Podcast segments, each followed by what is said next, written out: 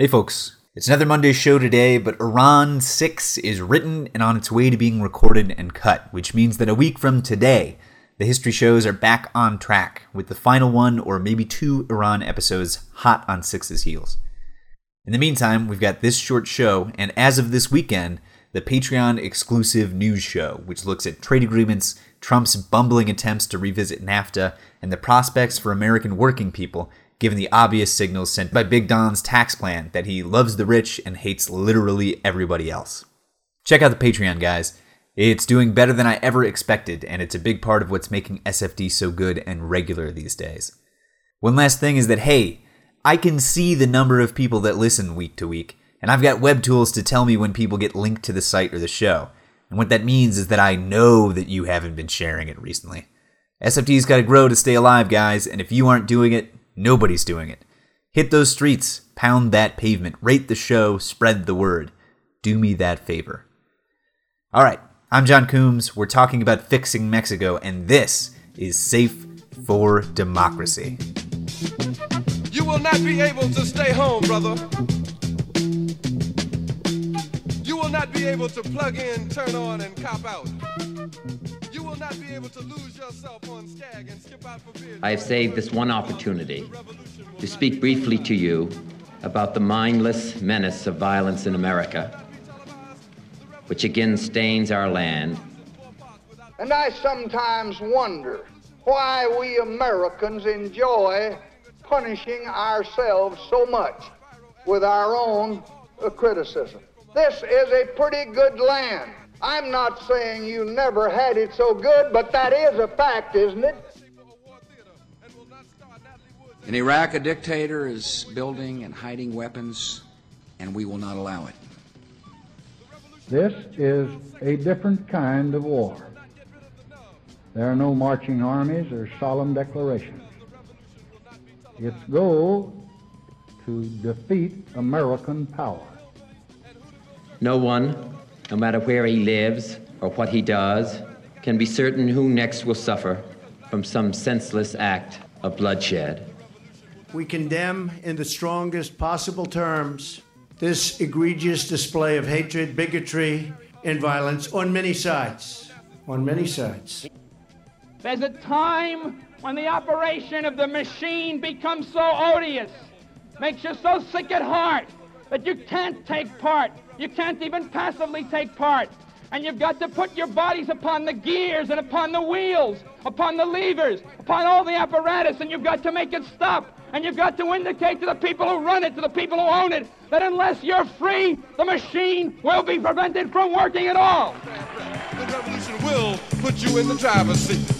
The revolution will not be televised, will not be televised, will not be televised, will not be televised. The revolution will be no rerun, brothers. The revolution will be live.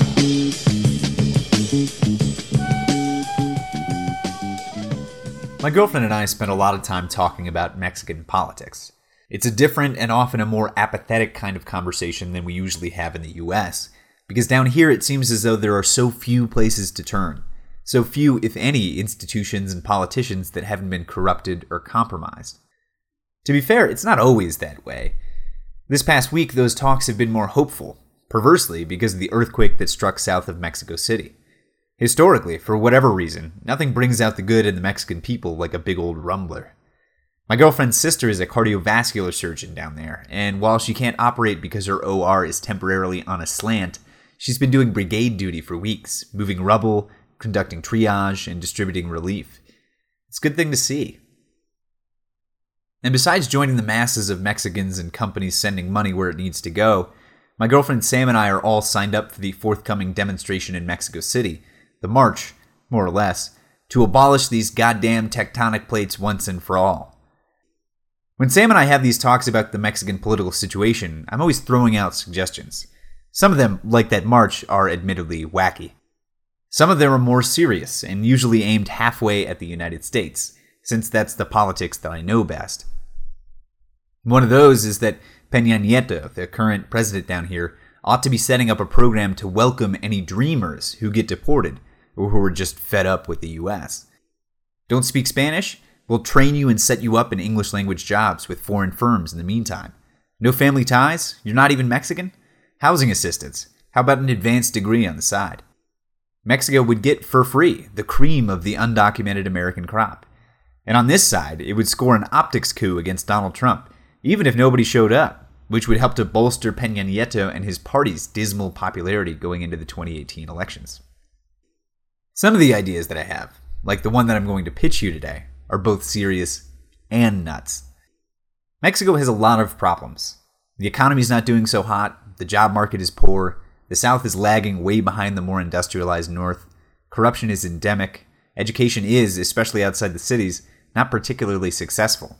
Poverty in the South and rural areas is often crushing, and the politics, because of that corruption, is totally broken, with the average Mexican having long ago lost all of her faith in elected leaders and the institutions that they run. But most of those issues are really children of the er issue, which is drugs. Now, if you know something about Mexican history, you know that the one party system set up after the revolution and under the control of the Partido Revolucionario Institucional, or the PRI, was already becoming massively corrupt and ineffective without any help from the cartels as early as the 1960s. But that situation was on its way towards improvement coming into the 1990s.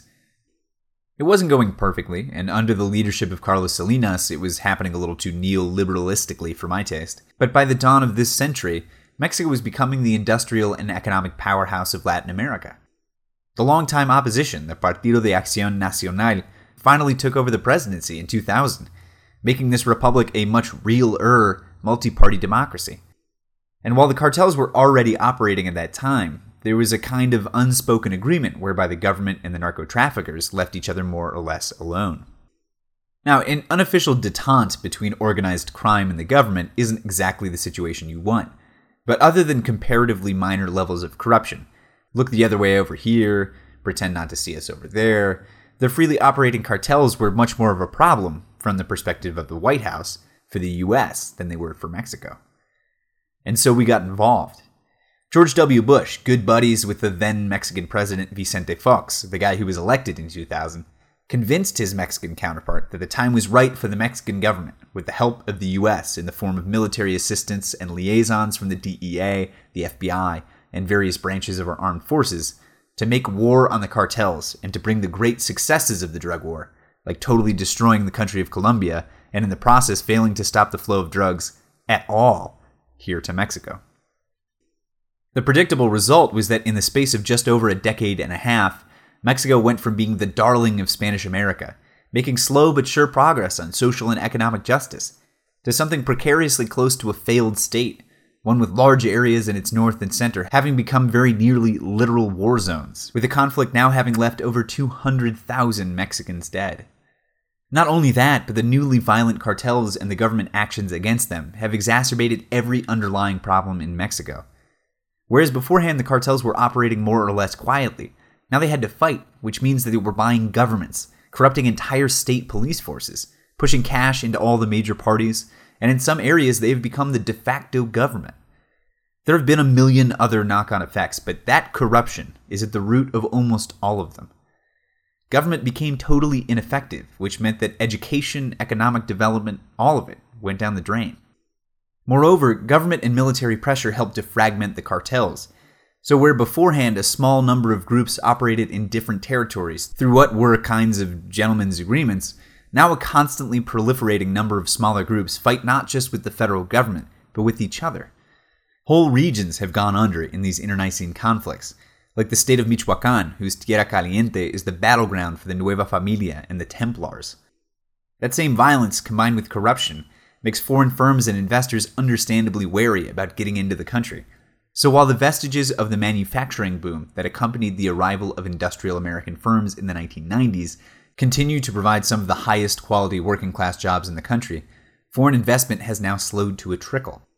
Mexico is effed up, guys, and it's surreal. People in one half of Michoacan are just fine, while over the ridge, villages are arming and organizing their own defense militias. Large parts of my state, Jalisco, are narco controlled but where I live in Guadalajara, it's a modern city that wouldn't look out of place in Spain or Argentina. Part of the reason that the cartels are buying up land near here isn't to plant drugs, but avocado trees. And the Mexican lime crop, which we know as key limes in the US, is already mostly controlled by drug traffickers. It's crazy, and it's absolutely the problem that, if you don't solve it first, you're not going to get anywhere with any other one. So I have an idea for the next Mexican president. Put the drug problem back where it belongs, with the people that buy them, with the United States. The fact of the matter is that where drugs are bought, they will be sold. This is a basic, unassailable tenet of economics that where demand exists, supply will arise to meet it. The whole sad, sordid history of the drug war has been premised on choking off supply, and that just does not work. There are about 200 other countries in the world, and we've got to make sure that nobody in any one of them is growing weed or coca or poppies, something that we can't manage even here at home with some of the most effective policing and security forces in the world. Trying to export that duty ruined two pretty stable countries in Latin America, and trying to implement it worldwide? It's delusional, and it always has been. The only way people are ever going to stop selling us illegal drugs is if we stop purchasing them. Whether that's by partial legalization, like we're doing now with marijuana, or whether it's through total legalization and the creation of nationwide, well funded, effective treatment programs, like they've had massive success with in Portugal. No matter how many Mexicos we destroy, it's our thing to work through. So I want the next Mexican president to say enough, that this republic and these people will no longer shoulder the burden of war and corruption and oppression to save the feelings of Jeff Sessions and Republicans in Congress who have a hard time coming to terms with the fact that Americans love drugs. So, how? Well, it's a big problem. But when things are really dark, you've often got to do stuff that feels wrong in order to do right. We're never getting out of Afghanistan without first negotiating with the Taliban, and that's why we're talking with them right now. The Syrian civil war, sick as it makes us, isn't going to end unless we negotiate with Assad. I suggest that the Mexican president, newly in office, hopefully with some kind of mandate, needs to go to the largest, most stable cartel around, whether that's Sinaloa or another one, and he needs to do it all publicly, all above board. He needs to tell the leaders of this outfit that he's going to legitimize them. All the money they've made, that's legal now, and they can put it in the bank. They can keep operating, because moving drugs through Mexico is legal now too, as long as it's this picked cartel that's doing it. They get to keep their men and their infrastructure as long as they go on payroll. Their armed guys, those are now the allies of the Mexican police. The corruption, the political payoffs, those have to stop. And in return, the cartel becomes its own political party, with all the myriad benefits and federal monies that come with it. They can't buy the other party's politicians anymore, but now they have their own. What do they get that would sweeten all of this enough to make it worthwhile? The Mexican government will work with this cartel to give it control of all of the drug trade in the country. Mexican security forces, together with the cartel, will make sure that there is exactly one organized narco business in Mexico, one which gets all of the cash from all of the trade. The Mexican government will even set up trains from the south and depots in the north and do everything it can to make sure that they can keep moving their product to the United States. That's pretty much step one. It is, I get it, a bold step. But Mexico is on the verge of not being a country anymore, and it's the US's fault. And to turn things around, you've got to make moves. Now, obviously, even having just one cartel moving drugs and growing some, like they do now a little bit, in the country is not ideal either. But here, one of the most unfortunate turns in the narco situation in Mexico actually works to our new president's advantage. Because back in the 1990s, the vast, overwhelming majority of the cartel's revenue came from drugs, and in particular from marijuana. And had we legalized marijuana in the US right then, instead of trying to crack down on kids smoking weed, we could have fixed the cartel problem in Mexico. Fixed it. Today, it's much harder because the revenue that they get from drugs is much lower, closer to 50%, because the cartels have diversified. Limes, avocados, and a million other products and racketeering operations mean that even if the US legalized all drugs tomorrow, Mexico would still have a massive organized crime infection. In this new plan, we turn that to the good. We legitimize all those businesses. And that sucks. All the farmers they've harassed and killed, all the people they've abused and disenfranchised, it feels bad. But we've got to make moves, and within the plan, we do whatever we can for those people. But the big play is that we slowly, especially in the best scenario, where the US wakes up and starts legalizing or otherwise cutting demand, we slowly move the cartel leadership out of drugs and into business. And I know that sounds totally crazy, but one of the biggest, richest businessmen in Mexico today is Carlos Slim, who is an ex narco trafficking king. And it would be an ugly process, and I don't imagine that it would go over well on the world stage. It might torch NAFTA, at least here in Mexico, but what would happen, ever so slowly as you brought the violence down and you brought your picked cartel above board, is that things would begin to normalize. Corruption would wane and then plummet as this cartel no longer needed to bribe cops and politicians. Revenues might actually increase, or at least be bolstered as they fell because of the new taxes and all of the people who are now involved in crime integrating back into the legal economy. Once things were calming and regularizing again, you could begin to restore faith in Mexican politics, begin to clean up the legislature and the bureaucracy, begin to finally return to the march towards first world educational and social and economic conditions that Mexico was on until so recently. And as bonkers as all this is, it seems plausible to me. And not even all that implausible to Mexicans, given that while they're more aware than I am about how Mexico actually works, they're also more aware of how bad it's gotten here. The big hangup, and the only one that I really see as both likely and disastrous, is that the US probably wouldn't take it lying down. Republican congressmen, today, are already proposing that the US literally declare war on Mexico so that we can bring the full might of the US military to bear against a problem that literally cannot be solved militarily. Even if that doesn't sound like the worst idea to you on its face, just remember that Mexico is huge two thirds the size of the lower 48 states and six times the size of Vietnam. So I imagine if a Mexican president did start transshipping drugs directly to the US border and helping cartels to put them over, the US government might do something drastic. But I love this country, man, as much as I love my own, and I am tired, dead tired, of seeing the one destroyed by the other's casual apathy towards its drug problem. I'm John Coombs, and with the bold, borderline insane help of the next Mexican commander in chief, we could make Mexico safe for democracy. Que estoy dormido y que me traigan a ti, México lindo y querido, si muero lejos.